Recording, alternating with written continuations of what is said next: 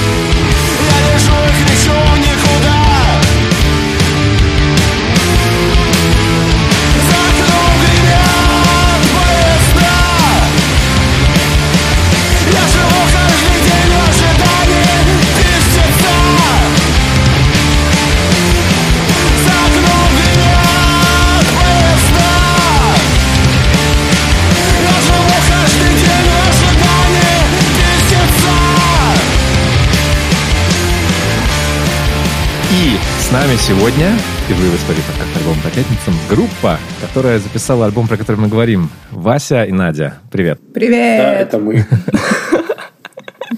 Привет, ребята. Спасибо вам большое за такой прекрасный альбом. Я вчера послушала буквально на одном дыхании. И знаете, это вот та музыка, которая ты ее только включаешь, а она на тебя сразу как будто бы обрушивается. То есть вот ты еще не успел ничего подумать о ней, а она на тебя вот таким шквалом, бульдозером, знаете, таким едет, и ты не понимаешь, она тебя дезориентирует, и ты как будто бы в это окунаешься. Э, Мне больше всего понравилась песня, которая называется «Все рассыпается».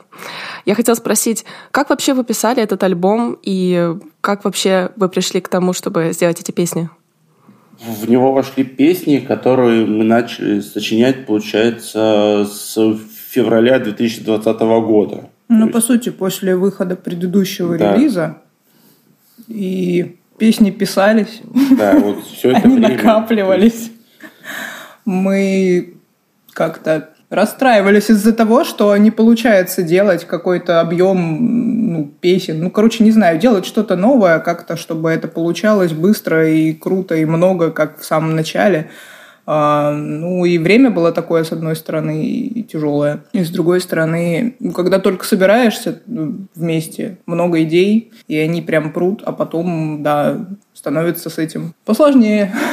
На 2020 год были какие-то планы, амбиции, там, о, тур, да, ну, потом был ковид. Потом что-то случилось. дома и два года. А мы хотели съездить в два тура. Да, да, да, и вообще. И после февраля 2022 года как бы вообще вот а, на какое-то время планов не было дальнейших. Насколько было тяжело записываться после, вообще, в принципе, как-то думать о высказывании после начала о, войны, после начала, после февраля? Тяжело.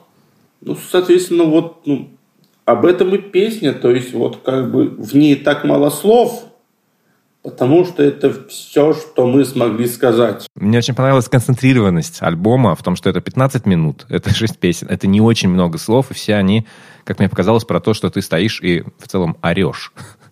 А, знаешь, э, я вот добавлю, пока еще Вася с Надей не ответили. В этой музыке, да, в ней очень-очень много повторений, да, чтобы каждую фразу донести буквально вот как можно глубже. Такая, знаете, гиперболизация. Я вот думала о том, что я когда с друзьями там общаюсь, например, кто-то меня спрашивает, как дела, я говорю, да, все хорошо, устала, там, работы много, ну, в целом нормально. Если ты скажешь, что ты устал один раз, ну, все люди просто воспримут это как обычный ответ, да, и не будут на этом заострять внимание. Если ты скажешь это 10 раз, Люди подумают, что, наверное, это звоночек, наверное, что-то все-таки не так, и что-то, наверное, надо делать, и это вообще-то на самом деле крик о помощи.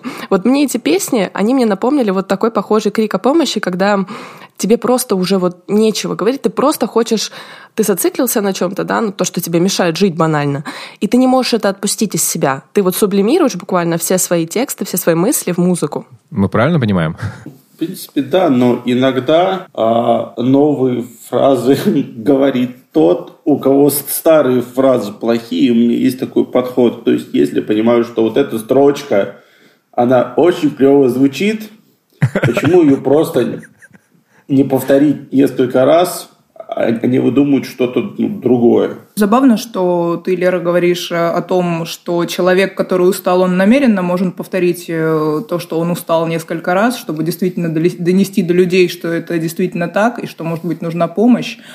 А я еще тут как начинающий психолог э, знаю такую штуку, что человек часто не намеренно говорит о том, что его волнует, и то, что действительно чаще всего повторяется, само собой как бы из подсознания вылезает, это действительно так и есть, на это стоит обратить внимание.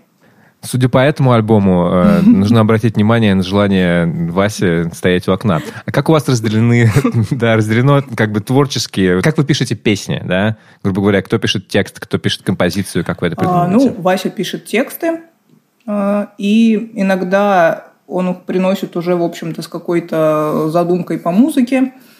Вот, и вместе мы это все как-то дорабатываем. То есть чем-то я такой в каком-то смысле полукритик, полутворец, потому что я так, такая, так, вот тут вообще классно, офигенно, вот тут вообще, блин, не то, надо сделать вот так и вот так. И мы это вместе как-то докручиваем, э, придумываем, друг другу что-то предлагаем, и, и рождается в итоге то, что получается. Ну, итоговый какой-то вариант. Один из важных моментов альбома, это, конечно, то, насколько он потрясающе записан. Меня очень впечатлила запись. Мне Вася скидывал в процессе какие-то демки и э, промежуточные миксы. И мне было очень интересно смотреть, как он вырастает. Потому что промежуточные миксы были такие, где, я не знаю, там, один, один из меня, миксов меня очень порадовал, насмешил скорее, в котором найдены барабаны звучали как, знаешь, как будто это группа Good Charlotte. Вот прям максимально скомпрессировано, максимально так, знаешь, прилизано. А потом получилось в итоге то, что получилось, получился такой грохот абсолютный. И давайте послушаем еще немножко, вот как раз песню «Все рассыпается», которая э, Лере понравилась.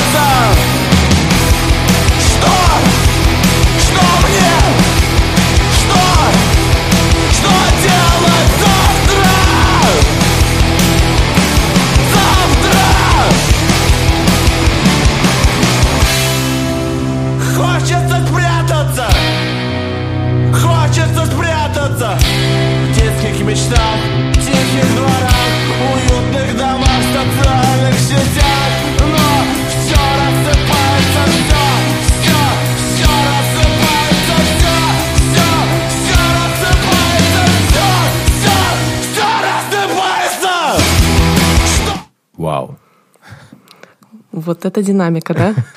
Меня сносит просто. Да, да.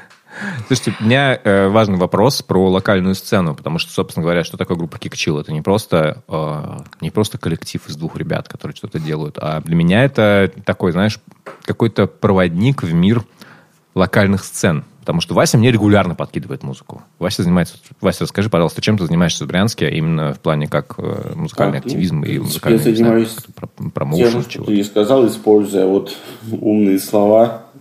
Да, я, я делаю концерты, я вытаскиваю на сцену молодые группы. И если ну, года два назад я там ходил по ребазам, спрашивал людей, кто что играет там. Если они играли панк или около, как- около того, я так говорил, вот там, ищите меня ВКонтакте, пишите, то сейчас э, дошло до, до того, наконец, что мне сами молодые группы уже пишут, даже если они только-только вот, ну, собрались, и это их самая первая репа, они уже мне скидывают видео, типа, Вася, смотри, вот мы уже играем. Я такой, опа, а, а, а- а сколько вам нужно времени, чтобы вы могли выступать? Знаешь, я мечтал, чтобы в моем сообществе, когда я, типа, рос, когда я вот, когда мне было лет 17-18, я начинал играть, чтобы были такие люди, потому что у меня был клуб, R-клуб в Москве, и куда было, ну, скажем так, я не понимал, как туда попасть. Как-то все было очень... Сцена была токсичной, и не было вот этого вот ощущения, что есть какой-то чувак, которого можно написать, и он скажет тебе... И он к тебя воспримет не, не со снобизмом, потому что все промоутеры воспринимали довольно так, знаешь, типа, а кто вы такие вообще? А по-человечески, нормально. Э, Знаешь, как ментор какой-то, ну вот, который тебе хочет помочь. Ну, вот я сам по, по- э, именно ну, через это, через снобизм. То есть, ну, в конце нулевых я играл скрима, и это как бы было в тусовке. Все слушали, все уважали, звали. Потом мне как-то стал играть такой постпанк нойз рок, и все таки ой, это уже не формат, это нам не подходит. И я понял, что ну, как-то вот не очень. Я, конечно, потом смог найти свою аудиторию, но это был очень маленький круг. а, Ну, круг. А потом, когда мы стали играть с Надей, она просто сказала сразу, что я не хочу играть с одними и теми же группами. Ну, то есть, чтобы каждый концерт был, по сути, повторением предыдущего. Да, у нас как бы м, была в Брянске такая маленькая андеграундная сцена, типа были вот э, Тугага, моя старая группа, группа Лес, и все, по сути. Ну, то есть, как бы, да, не к тому, что группы были плохими, а к тому, что из раза в раз делать одно и то же, ну, как бы создавать одно и то же мероприятие, это мне казалось как-то не очень интересно. Поэтому мы за первый год своей активной игры уже там успели поиграть с постпанком, пост-роком, с кокором, панк-хардкором, дебитом. Короче, просто все брянские группы, которые хоть как-то вот можно писать в панк, мы с ним успели поиграть. Соответственно, это стало подтягивать новую аудиторию. Каждая группа вела своих. Это еще больше подтягивало. Потом люди, которые ходили на концерты, видели, как просто их делать, как легко на них выступать, стали собирать группы. И что, оказывается, можно делать концерты с группами разных жанров, и на них все равно приходят. Вау! Это класс. Это супер. Мне очень импонирует, конечно, этот DIY-подход. Когда я жил в Риге, я помню, что вот в этот, вот знаешь, вот есть такой момент, когда ты видишь что-то в сцене, что кажется тебе неправильным, и ты знаешь, что это точно неправильно, и нужно делать по-другому. А, Меня очень бесило, что, например, в Риге начинались все концерты примерно, не знаю, вот написано в 8 начало, Ух. да, начинается концерт в 10, потому что публика не пришла. Да, Господи, как же это вообще бесит. Ужас. Я в какой-то момент просто написал достаточно большой текст. У меня там был какой-то блог, который кто-то читал. И на тему того, что, чуваки, перестаньте так делать. И те концерты, которые я организовывал, они начинались строго. Вот у меня написано в 8 начала, в 8.30 как бы группа выступает. И группа выходила в 8.30, вне зависимости от того, сколько там народу. Потому что мне, честно говоря, все равно люди и так придут. Если они, если они как бы придут и опоздают, ну, сорян, это их проблема. Там написано. Они, во-первых, деньги все равно заплатят. Во-вторых, они все придут.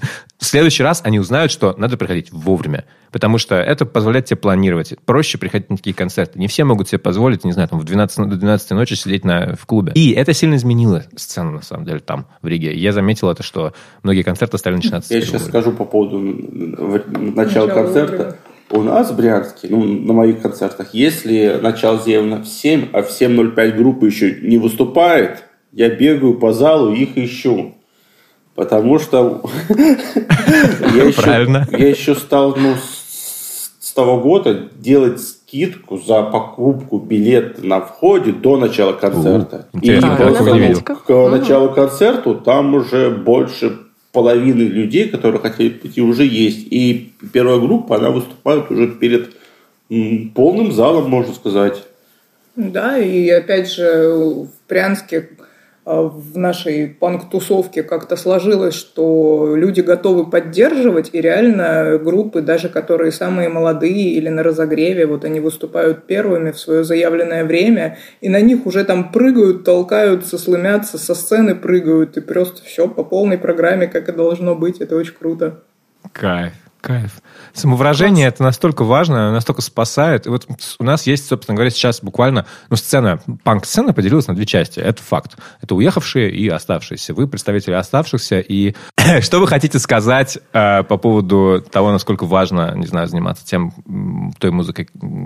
Что вы, какое послание вы хотите оставить нашим слушателям и своей аудитории? Во-первых, это послание самим себе, то есть это важно для нас, я уже говорил этому Арису из э, вот паблика Капибара Тейпс, что ну, когда в мире происходят вещи, которые ты не можешь контролировать, надо заниматься вещами, которые, которые ты можешь хоть как-то контролировать. Ну и плюс теми, которые при этом приносят вообще в твою жизнь смысл и ну, дают вот это ощущение того, что ты живешь жизнь. То есть, ну, мы это делаем сейчас в первую очередь для себя, честно. Вот. И как бы и всем советуем, как бы, если вы не видите смысла в чем-то, то найдите смысл хотя бы... В чем-то маленьком. Да, и, и просто ну, для себя. То есть, вот, как бы, ну, спасайте себя в первую очередь. И, и о себе в первую очередь ну, думайте и заботьтесь, и ну, не выгорайте. Ну, то есть принцип сначала кислородную маску на себя, тогда будут силы дать ее еще кому-то. Ну и, в принципе, свой пример может тоже кому-то помочь. Золотые слова. Спасибо Ладненько. вам, спасибо вам большое. Э, спасибо, Я что желаю вам записать еще больше альбомов и желаю себе поиграть на них. Спасибо. Мне еще Спасибо за то, что вы делаете. Мне еще очень нравится концепция вот это вот, то, что на альбоме э, бас и гитары записали какие-то люди из э, разных городов, разных стран. Это, это объединяет сцену. Спасибо тебе, Вася, за это. Спасибо тебе, Надя, за это. Э, это потрясающая музыка, мне она очень нравится. Она заставляет меня, вот меня, там, Пашу Борисова, из, от, от вас, живущего в тысячах километров, переживать, чувствовать, чувствовать с вами общность. Это очень важно. Мы все вместе, и вот как раз, собственно говоря, про разделение сцены, да, я хочу сказать, что это разделение чисто географическое. Мы все вместе, мы все делаем одно дело, мне кажется, и панкрок победит. Круто. Спасибо вам. Да, спасибо.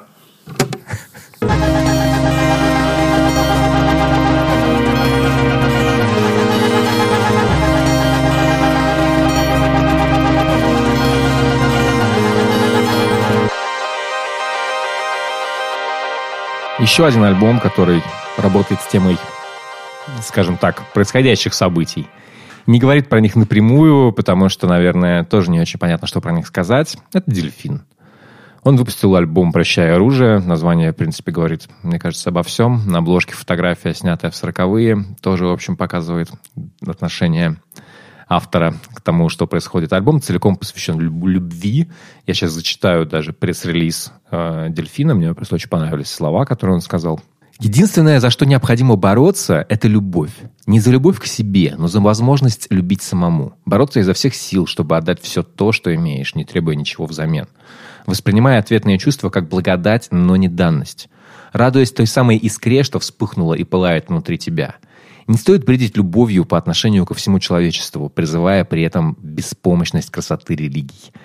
В этом идеальном мире человечество лишь угроза, но не помощь. Жизнь каждого значима, жизнь человечества бессмысленна. И каждый может пожить себя так, как он считает это возможным. Я проживаю себя в любви. Сразу же вспоминается одна маленькая песня дельфина.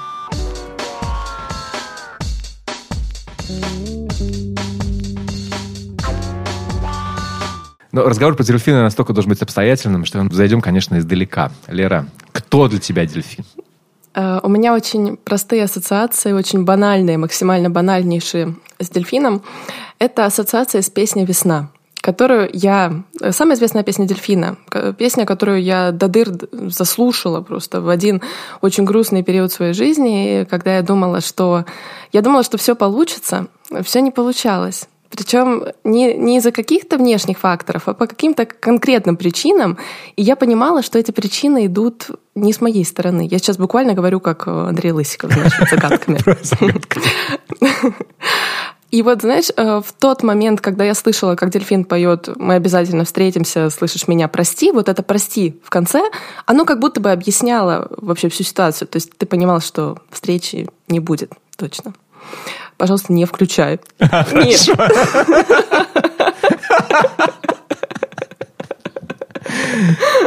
Ладно, включаю. Не-не, все, не будем, не будем, ты попросила. Ой, э, «Звезда», конечно, довольно великий альбом, очень необычный для дельфина. И вообще, в принципе, вот творчество, понимаешь, сколько человек вот уже занимается музыкой, да? От э, мальчишника и дубового гая до вот современного дельфина. Сколько Сколько трансформаций он пережил? Пять, шесть, семь, восемь, десять? Я не знаю. Он был в моей жизни, мне кажется, всегда. Вот прям вот, вот сколько я себя помню. Потому что первое, что я... Какое-то, знаешь, ранее детское, детское воспоминание, это то, что мой брат говорит мне не петь песню «Секс, секс, как это мило, секс, секс без перерыва» мальчишника, которую я, мне кажется, не знаю. Почему он запрещал? Потому что мне было лет пять. О! То есть я был совсем мелким. Ну, то есть, когда это 91 год, не знаю, типа того, 92 93 где-то примерно это время. А, но потом как бы был «Дельфин». «Дельфина» слушали все. И для меня как-то было вот это вот, ну, слишком попсово, что ли, да, и поэтому мне, конечно, нравились песни «Я, я люблю людей», которую Дельфин сам теперь терпеть уже не может. Мне нравились все эти хиты и э, альбом там «Глубина резкости». Ну, великий альбом, что сказать. А, но больше я любил, конечно, «Дубовый гай». Ты слышала «Дубовый гай»? Нет, нет. А это проект э, «Дельфина» до «Дельфина», до сольной карьеры, которому 92-93 года, и это абсолютно удивительная музыка. Мне интересно сейчас, что ты вообще, как ты ну-ка, давай, давай. Раз, брат,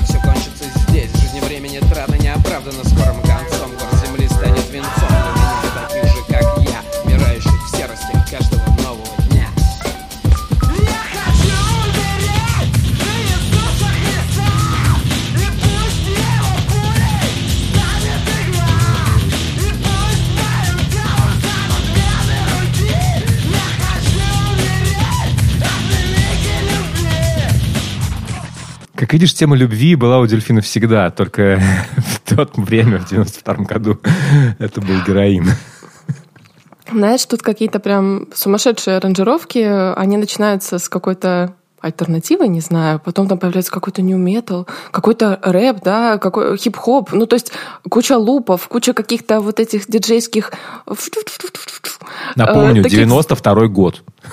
Да, ну тогда это, я думаю, было супер круто, нет? Как это тогда звучало? Я не знаю, как это звучало в 92 году, я услышал это году в 2000, мне кажется. Ну, в смысле, я охуел. Я просто, ну, типа, это... вот артист говорит со мной непосредственно, потому что у него есть, допустим, песня, которая, ну, это идеальный гимн подростков.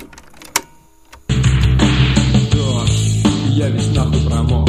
Я вышел из дома, все дальше порог За которым я оставил сам себя. И кто-то другой уводит ночь меня. Мне мой папа сказал, иди ты нахуй, сынок Теперь только ночь, дождь, и я промок. В моей жизни не будет счастливой звезды А, в рот мне все тут ну как это воспринималось? Как будто он просто про меня поет, понимаешь? При том, что, ну вот я думаю, да, в 21 году было Дельфину 50, то есть ему на тот момент было там 20 с чем-то лет, да, когда он это сочинял. Да, да, да. Ну, это, конечно, сильно, да, что могу сказать. Классно, знаешь, вот оно на русском языке, оно тебе больше доходит, я бы так сказала. О, да, о, да. При этом, как бы, понятно, что я слушал такую же музыку на английском. И... Вот, но мы, конечно, не про старого дельфина. Он прошел такую огромную трансформацию, что, мне кажется, если вот действительно всерьез оценивать его творчество, то это вот как вот подкаст Бенс Плейн, да, пять часов дискуссии о том, это так, мы треть карьеры захватим. Потому что э, есть интересный момент. К дельфину есть частая претензия, что он не говорит напрямую. Он, собственно говоря, говорил напрямую, вот, наверное, на глубине резкости, вот про любовь, про все это, про какие-то вещи прям супер су- вот супер напролом, да, причем даже до, наверное, до какого-то, до смешения с пошлостью, вот мне кажется, потому что уровня любовь, любовь в кровь, э, слезы розы, да, вот такой вот. Все-таки, когда ты всерьез поешь песни про там веру, надежду и любовь, ну это такое, знаешь, это очень в лоб, очень в лоб, мне кажется. Новый альбом Дельфина называется «Прощай, оружие». И знаешь, что я только что поняла? Ну, Что между этими двумя словами нет запятой. Это не, это не ты говоришь «прощай, оружию». Ты как бы прощаешь Ты глубоко. понимаешь, да? Ты понимаешь? Ну, там, там же должна была быть запятая, по идее, правильно? Это, и это как раз очень сходится с темой вот э, любви, да, о которой дельфин поет. Ну, А, в русском переводе романа, конечно, там есть запятая. Да, Да. это довольно интересно. А, Он, как бы, вернемся к тому, к его, как бы, вот этой, как бы, сложности с высказываниями, да. У меня было ощущение, что, когда в России происходило какие-то там сложные события, политические, там, с 2011-2012 года, я не раз видел, что к Дельфину как-то обращались по этому поводу, и он отвечал такой, типа, все в песнях. Все в песнях. Мгм. Вот. И ничего в песнях не говорил. Ну, то есть ничего понятного там как бы не было такого однозначного. Да, у меня было ощущение, что Андрей Лысиков не смотрит новости, вот не читает новости. Потом, правда, произошел момент, когда Андрей Лысиков реально посмотрел новости. И это было в 2018 году. Это альбом 442, который, ну, буквально как бы про то, что происходит. Он во многом про Сирию, про, во многом про Крым в том числе, про войны, которые ведет Россия. И кажется про вот то, как, какое отношение к войне в целом, уже довольно конкретно на самом деле, а, есть у Дельфина. Давай послушаем. Мне хочется показать несколько прям строчек из этого альбома, потому что он, мне кажется, достаточно, ну, как-то ми- мимо прошел, потому что смущает в нем название, цифры, треки все по цифрам названы. Не очень понятно, о чем она. А, При этом в текстах там достаточно хорошо все рассказывается. Вот песня 520, например, ее припев. Строим для них дома из костей, кровь превращаю в глину Нам говорят, вы должны все свои жизни родине Но мы же ведь более чем сложны Вроде бы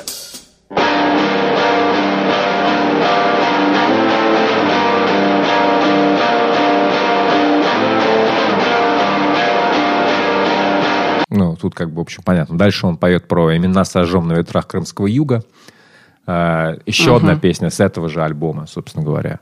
Песня под названием 744. Не спрашивайте, что значит эти цифры, я не знаю. Нет, я не против бессмысленности войны Режьтесь друг друга ломтями мяса, бога ради До костей сверкающей белизны До черепов ослепительной глади А я и так уже ранен смертельно Но еще не в каждое вошел теплое море а вы воюете, воюете только где-то далеко и отдельно. Сражайтесь отчаянно за свое горе. Тоже довольно Ну. однозначно, мягко скажем. Да, Не да. ти- Нетипично для э, Андрея. И самый, наверное, ключевой трек — это песня 7713, написанная буквально от лица человека, который летит бомбить чужие города. Это как раз аллюзия к Сирии. Здесь все понятно. В этот день вы стоите. В сердце мое добавь любви огня, чтобы в себя не выстрелить. Я улетаю бомбить города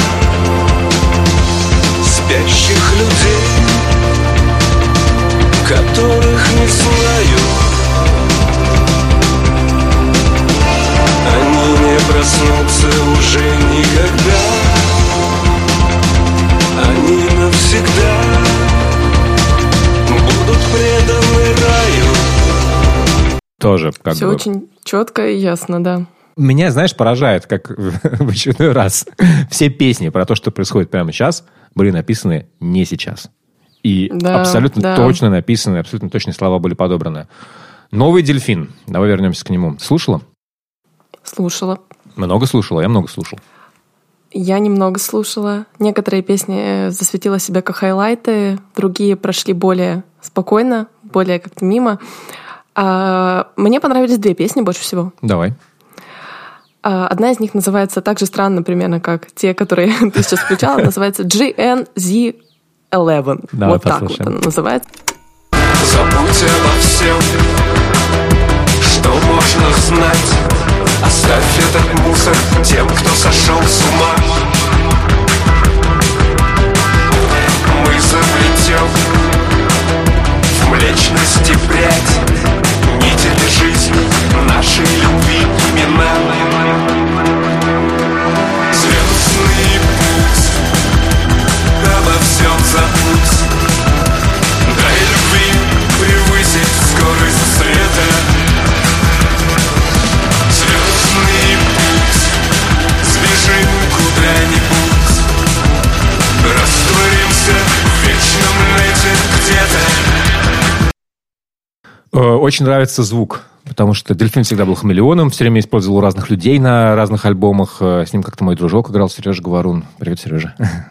Поэтому я знаю много по его рассказам о, скажем так, особенностях личности Андрея Лысикова. Знаешь, самое интересное, что альбом, в принципе, открывается довольно мелодичными, плавными такими песнями, спокойными, размеренными, я бы сказала. И вот этот трек, это, наверное, первый, который вырывается вот так вот э, после такого легкого вступления, знаешь, лирического. Да, и он, я бы сказал, разъебывает. Хочется потанцевать, Ну. хочется, не знаю, не даже... Это какой-то, причем это танцы-то не веселые, естественно, потому что там, там, там, Нет, нет. та- там очевидная минорная направленность. Да. Эм. И знаешь, эм, здесь уже нет такой прямолинейности, да? Ну, откровенно. Вообще. Здесь уже, здесь уже какой-то космос, уже ракета, которая летит, да.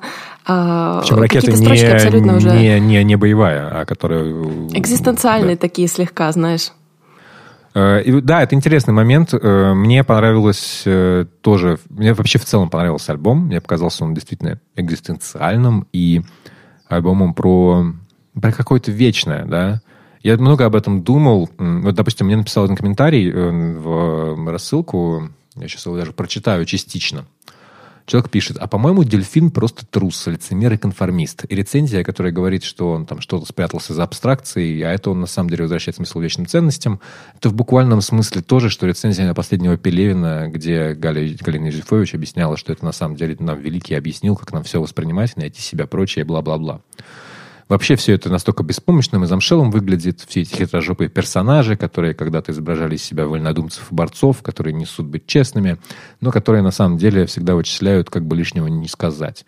На фоне того, сколько невероятных людей, самых обычных, продемонстрировали просто вершины того, что значит сделать выбор быть человеком за последний год. И вот, это продолжаю- и вот это продолжающееся их облизывание, хуй пойми за что, это настолько нелепо и жалко. Это, видимо, ко мне. Э, Что мое облизывание нелепо и жалко. Ну, Интересный аргумент. Что думаешь?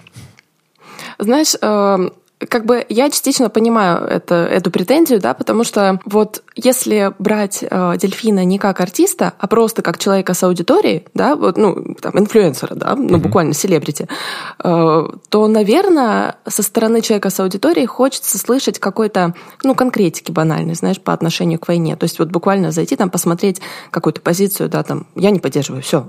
Просто два слова, да, нет войне, буквально. Э, да, и я, в принципе, понимаю, что надо различать здесь, да, если ты требуешь это, этого, да, слогана «нет войне» от артиста, или ты требуешь его от гражданина, знаешь, как бы согражданина, вот так вот.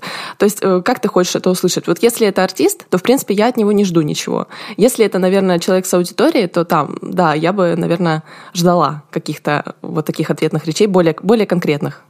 Мне кажется, это претензия в первую очередь не к дельфину на самом деле, потому что я в этом комментарии вижу Земфиру, вижу БГ, вижу Макаревича, которые, сука, в десны целовались, блядь, с Сурковым. Ну, то есть с, а- с архитектором того пиздеца, в котором мы живем, да, это очень важный момент, да, и как бы для них это было нормально, буквально там для Земфиры, не знаю, чуть пару лет назад с ним фоткалась и общалась. А тут как бы, знаешь, ой, ой, что-то пошло не так. Ребята, все, все пошло не так в 2011 году.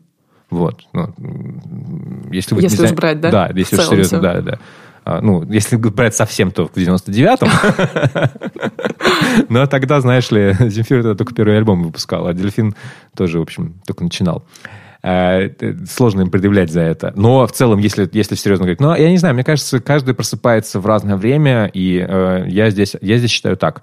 Если человек просто, в принципе, каким-то образом не зигует, да, выступает более-менее против, против того, что происходит, и даже если он пытается соблюдать какие-то, не знаю, какие-то вот эти вот рамки, наверное, сознательно или несознательно. Я не, я, я не думаю, честно говоря, что, что, что дельфин э, как-то вот думает, как бы ему там высказаться, но так, чтобы ничего не произошло с ним, да, чтобы не случилось. Я- Да, да. Я тоже не думаю, что они ощущения. задаются такими вопросами. Да, потому что человек, он... То есть не только дельфин. Человек Мгм. довольно прямолинейно все написал.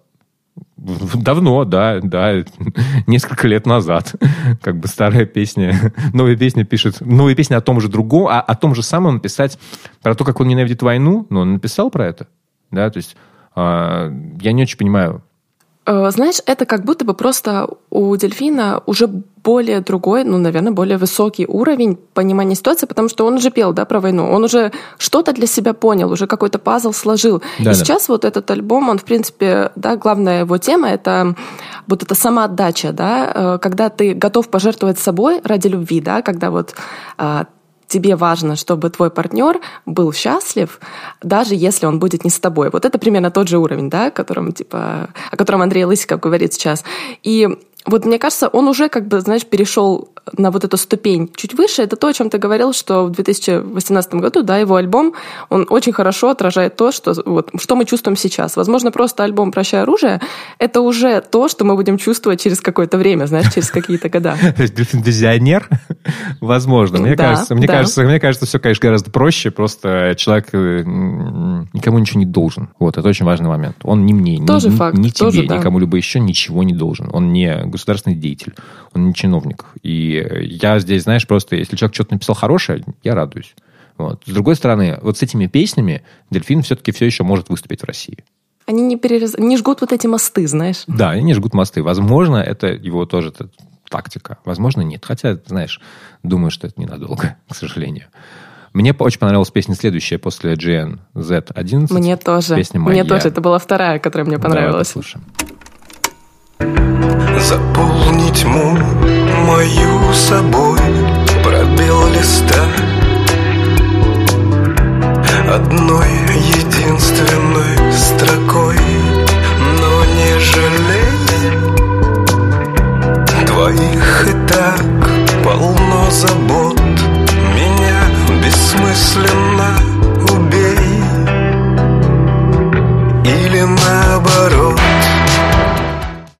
Же красивая музыкальная картина. И вот этот момент, конечно, меня бессмысленно убей или наоборот, и ты такой, о, Да.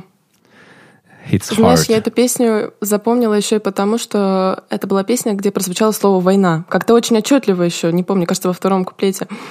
И я стала слушать строчки вот с этого момента, знаешь, э, прям, прям э, у меня на фоне что-то, вот она играла, да, этот альбом, я ничего не замечала, и вот тут прям врезалась, и, и ты понял, что там уже конкретика пошла, да.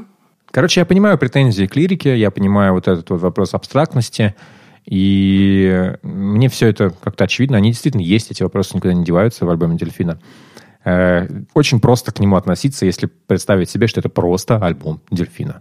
Просто альбом, посвященный вот как бы любви, необходимости э, любить друг друга, задуматься об этом. У него очень широкая аудитория. Среди них есть, я уверен, люди, которые, ну, если не поддерживают войну, то, знаешь, как вот, не знаю, какие-то у меня есть родственники, да, которые такие, ну, это как бы это не наше дело, это там вот, пускай разбираются. Мы тут ничего не решаем. Да, которые позволяют себе не думать об этом. Позволяют к себе относиться как-то, знаешь, спокойно. И если ты им, наверное, возможно, это то, о чем он думает, если ты им напрямую в лоб будешь говорить о чем-то, о таких вещах каких-то, типа, что, не знаю, убивать плохо, они такие, типа, «Да, ладно, нормально вообще. Они, они закроются Они еще закроются, больше да. и, и не будут думать об этом вообще никогда, скорее всего, потому что это будет для них потенциальным конфликтом. Да, в этом плане, наверное, альбом «Прощай оружие» хорошо работает с теми, кто может, зацепился за то, что все-таки что-то не в порядке, да? Да, И, на- да, и да. что-то происходит. Но, знаешь, да, ты правильно сказал, наверное, это альбом, это не манифест, знаешь, это не протестная музыка абсолютно, это Да, да, просто да. музыка человека, который делает то, что он делает, делает то, что он любит делать, который пришел к определенным мыслям и делится ими с нами. Да, через э, 10 лет, когда мы будем его слышать, мы не будем его привязывать к войне. Если мы будем его слушать, конечно. Вот он, не- он не будет привязан к э, текущим событиям, он будет просто альбомом Дельфина, который был написан в это время. Это не Влади, э, который тебе напрямую рассказывает, что конкретно думает. Я помню, что я один раз задавал Дельфину вопрос по поводу как раз альбома вот этого 442. Э, Что-то типа из серии проясните, там дайте какой-то комментарий. Он сказал, все в песнях. Вот и сейчас точно так же. Сейчас, да, сейчас точно так же. Все в песнях. Только другое. Окей. Э, знаешь, короче, я, я вижу, что многим не нравится, но я agree to disagree. Я понимаю эти точки зрения.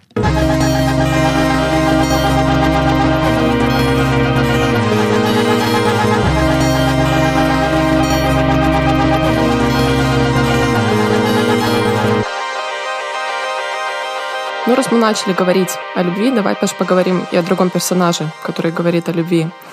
Также прямолинейно, также много. Это Ив Тимур. Это американский артист Шон Боуи. Э, У меня знакомство с Шоном Боуи произошло в Шон 2018 Боуи. году. Это, конечно, Да, потрясающе. Шон Боуи, фамилия. А, Я его первый раз услышала в сентябре 2018 года, когда вышел его альбом Safe in the Hands of Love. И у меня были, у меня были очень нестандартные условия его прослушивания. Я ехала в автобусе международном, междугороднем. Мне надо было, в общем, попасть в универ. Я была загружена своими делами. И в автобус почему-то насыпалось очень много детей. Они были ужасно шумные, они дико кричали, они хаотично постоянно ходили. У меня играл этот альбом, и у меня разболелась голова. И вот знаешь, первая ассоциация, которая у меня была с этим альбомом, это музыка, которая делает тебе больно. Буквально. Интересно, интересно. А Потом я уже, конечно, поняла, что тут влияло очень много факторов, которые я не могла изменить. И вообще-то альбом, наверное, хороший. Но вот эту ассоциацию я не могла разбить.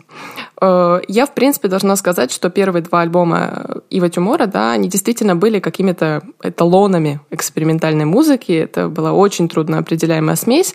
Там вроде как была и психоделика, и R&B, и какая-то электроника, э, трип-хоп. В общем, богатая мультижанровая смесь. И не сказать, что легкая для восприятия, да, особенно в сравнении с тем, что Ив Тюмор делает сейчас. Ты как будто в этой музыке терялся.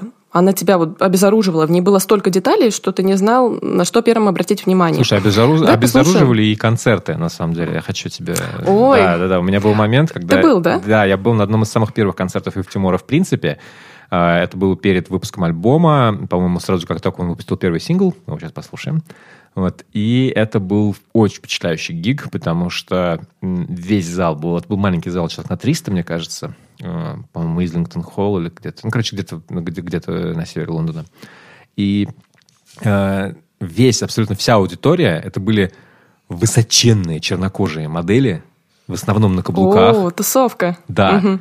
Э, мужчины на, каблу- на каблуках, у всех были, э, Ага. знаешь, такие джинсы в стиле того, что придумывал Александр Маккуин в середине 90-х, знаешь, которые висят прямо у тебя уже буквально, вот, у которых нет пояса, Да. вот такие Да, супер да, да, да, низкие. да. И в Тимур сам был в таких. Э, И я себя чувствовал где-то, знаешь, в фильме Зуландер, наверное. Вот где-то вот такой вот. Классно. Абсолютно безумное количество красивых людей. А, Мне кажется, как бы это как раз был тот пример, когда гетеросексуалы в одном помещении находятся в меньшинстве, и это было очень приятное чувство, естественно. И он абсолютно казался неземным персонажем. У меня было полное ощущение, когда я услышал вот этот вот его первый сингл «Ноид», да, что я услышал музыку будущего. Давай послушаем его. О,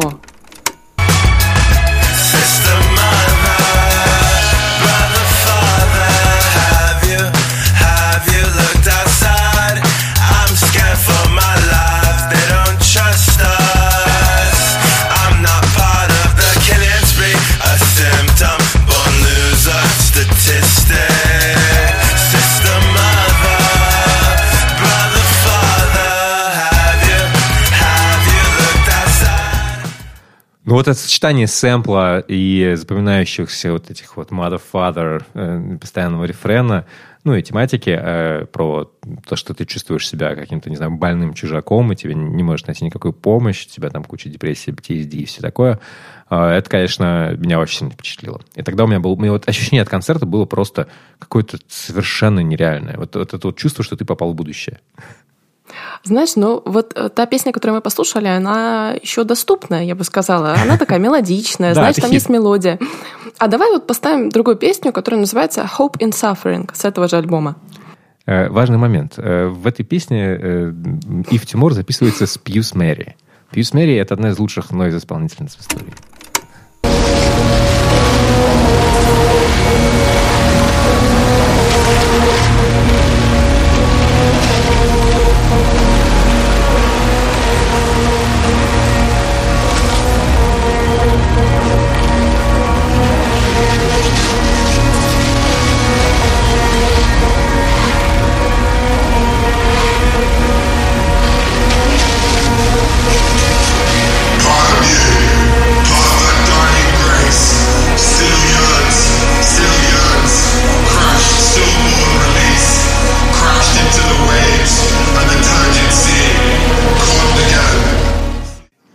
Именно с такой музыкой, собственно говоря, Тимур и начинал свою карьеру. Он э, состоялся, как более-менее известным, как э, нойз-музыкант. Ты знаешь, у меня Пьюс Мэри относится просто к категории тех же исполнителей, как вот Фармакон. Я поэтому очень опасаюсь такой музыки. Я иду в но нее. вот, В комбинации с э, голосом Эва Тимура это, конечно, получается чуть более безопасное музыкальное пространство, но э, как мы знаем, Ив Тимур буквально переквалифицировался, да, и начал играть музыку очень доступную для масс. Э, Он это начал делать еще с предыдущего альбома Heaven to a Tortured Mind, да, там была очень крутая песня «Керосин». I can be anything. Tell me what you.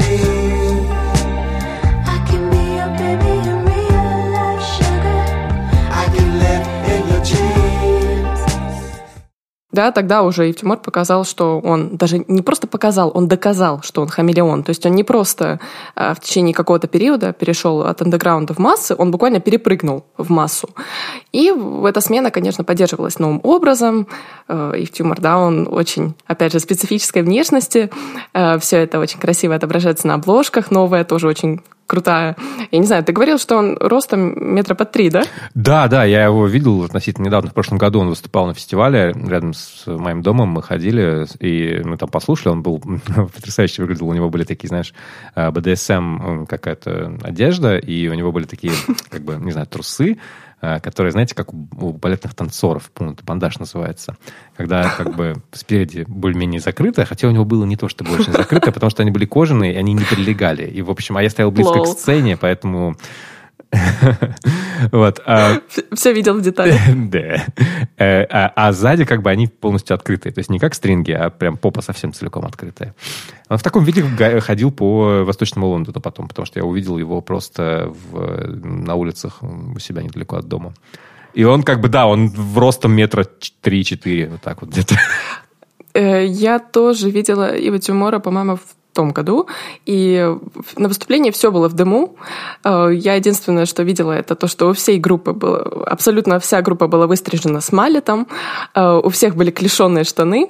Но это было такое выступление, знаешь, как будто бы я попала немножко в какой-то странноватый арт-рок-клуб, там где-то в 80-х, знаешь, вот у меня да, почему-то было да, такое да, он ощущение. очень, Глэм-рок. он очень много ориентируется на глэм-рок, и это довольно прикольно. Давай послушаем что-то с нового альбома, который называется очень длинно.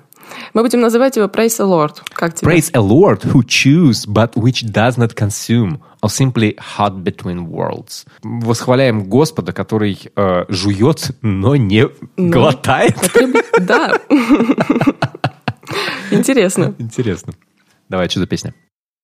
Давай поставим Метеора Блюз. О, это одна из самых красивых. Just like red flower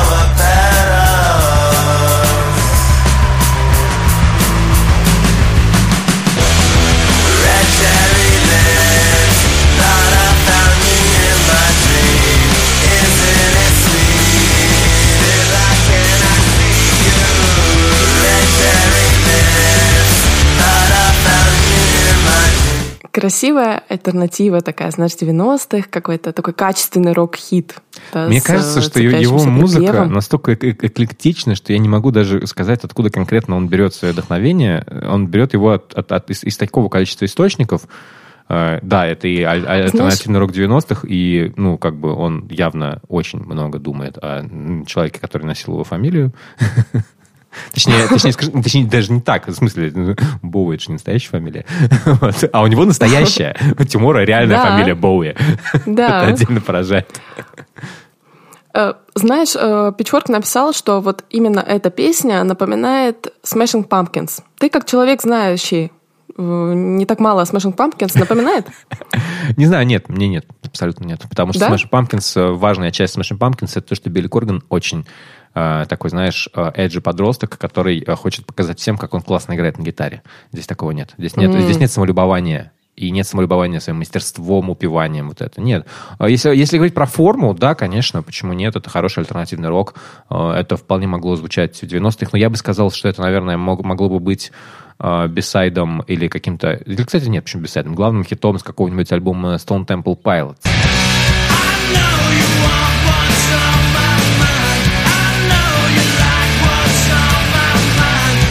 Вот скорее в эту сторону. Просто такая рок-группа, которая без э, ну, какого-то особого говна.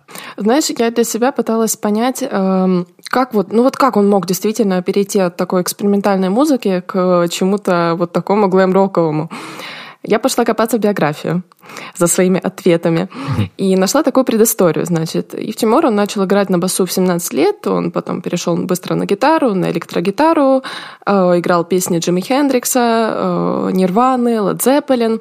Э, но из-за того, что его микрофон был устроен сразу в компьютер, он записывал музыку с шумом. Она была дико шумная.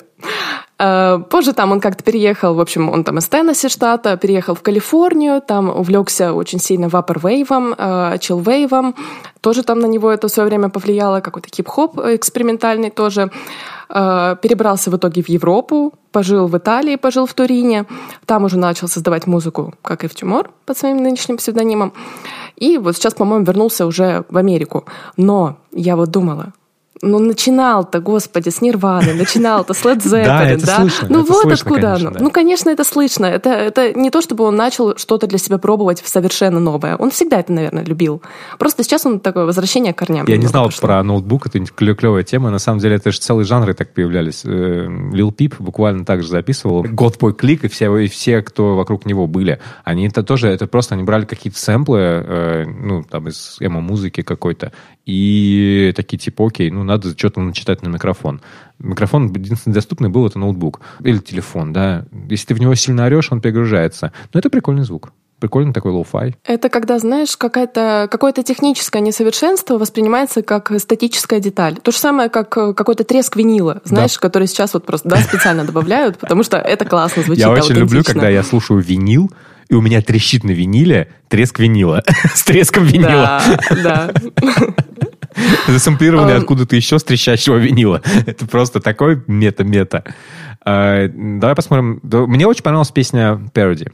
И мне хочется тоже послушать ее и вот как найти какие-то особенности в звуке.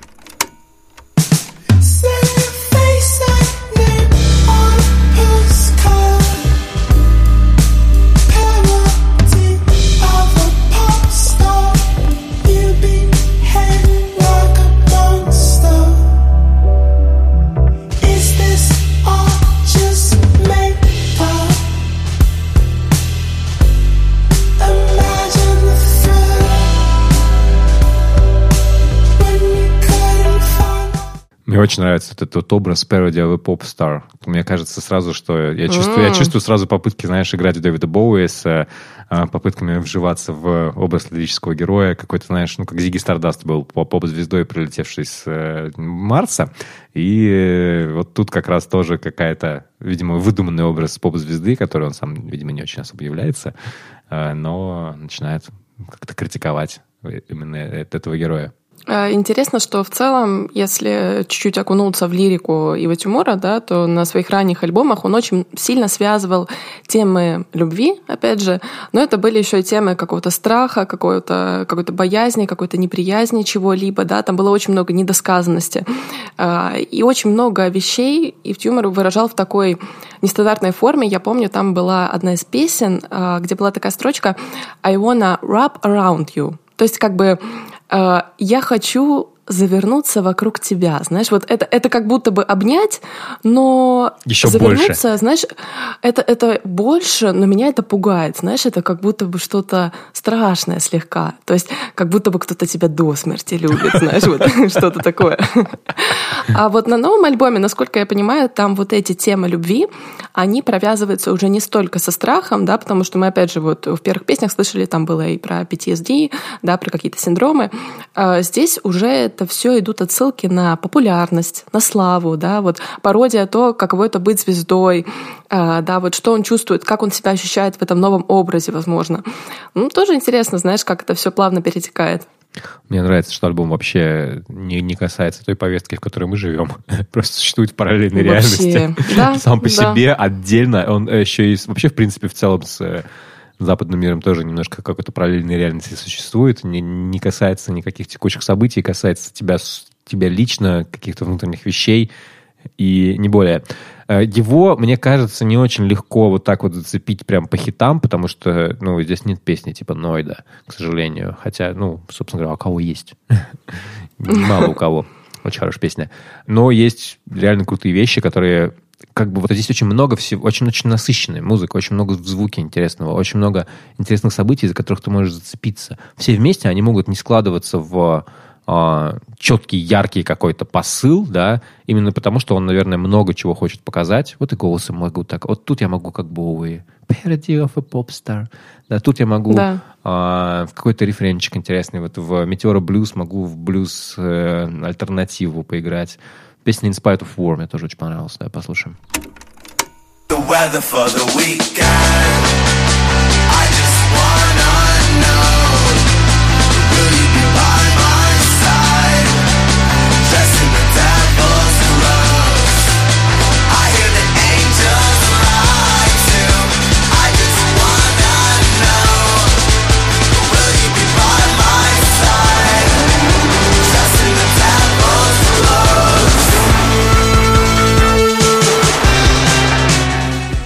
Вот это, мне кажется, ближе всего песня к какому-то радиохиту. И я сейчас подумал, что если бы я ее где-то услышал вот так вот в стороне, я бы сказал, «М, интересно, что это? Я, бы за- я, я не шазамлю, но я бы спросил у кого-нибудь, что это такое. Забавно, что тебе понравились абсолютно те же песни, что и мне. Вот действительно те четыре песни, которые у тебя Не отмечены сердечками, сговариваясь. они мне... Не сговариваясь.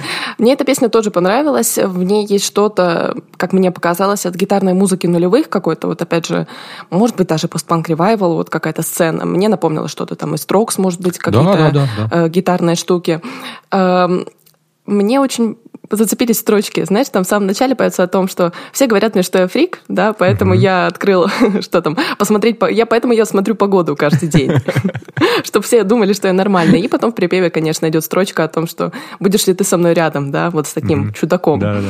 Ну, красивая, красивая музыка. Э, Насколько я помню, альбом сводил Алан Молдер. Да, там один такой из- персонал список, что я даже перечислять не буду. Просто Ой, лучшие люди мира да, работали. Причем, причем, знаешь, вот э, Slowthai, вот, да, он работал с очень многими разноплановыми артистами, то есть теми, которые отличаются друг от друга по стилю, по жанру. Вот, в принципе, Yves Tumor, да, он начинал с Puce Mary, начинал с Croatian Amor, да, датская тоже волна, эмбиент, экспериментальная музыка, вот заканчивает буквально Аланом Молдером, который, типа, Который делал, делает делал всю звук гитарную тех групп, музыку. на которых он ориентируется, да. При этом, что Да. мне больше всего нравится, что при этом ты всегда четко понимаешь по звуку его, да, у него, у него все, все, все такое, знаешь, аккуратненько перегруженное.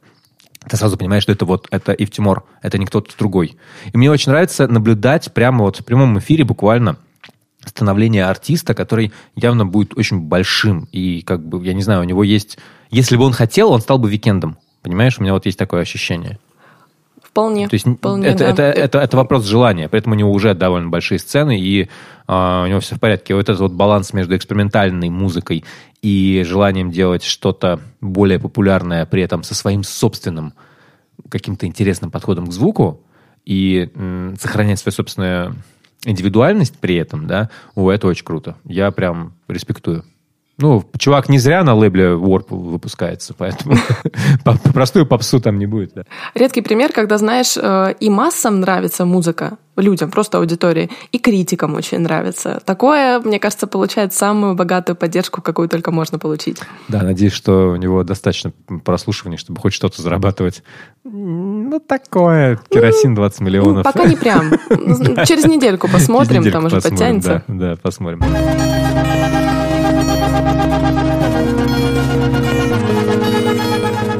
Окей, давай прощаться. Спасибо, что слушали нас. Спасибо большое, да, и спасибо, что поддерживаете. Пишите нам, мы всегда рады вашим комментариям, э, оценкам, всему, что И я вы думаю, что в следующем, вып- в следующем выпуске мы плотно пройдемся по вопросам слушателей. А у нас их накопилось достаточно. Нам еще войс прислали. О, там много всего интересного будет. Спасибо, что слушали нас, и пока. Пока. До новых встреч. Пока.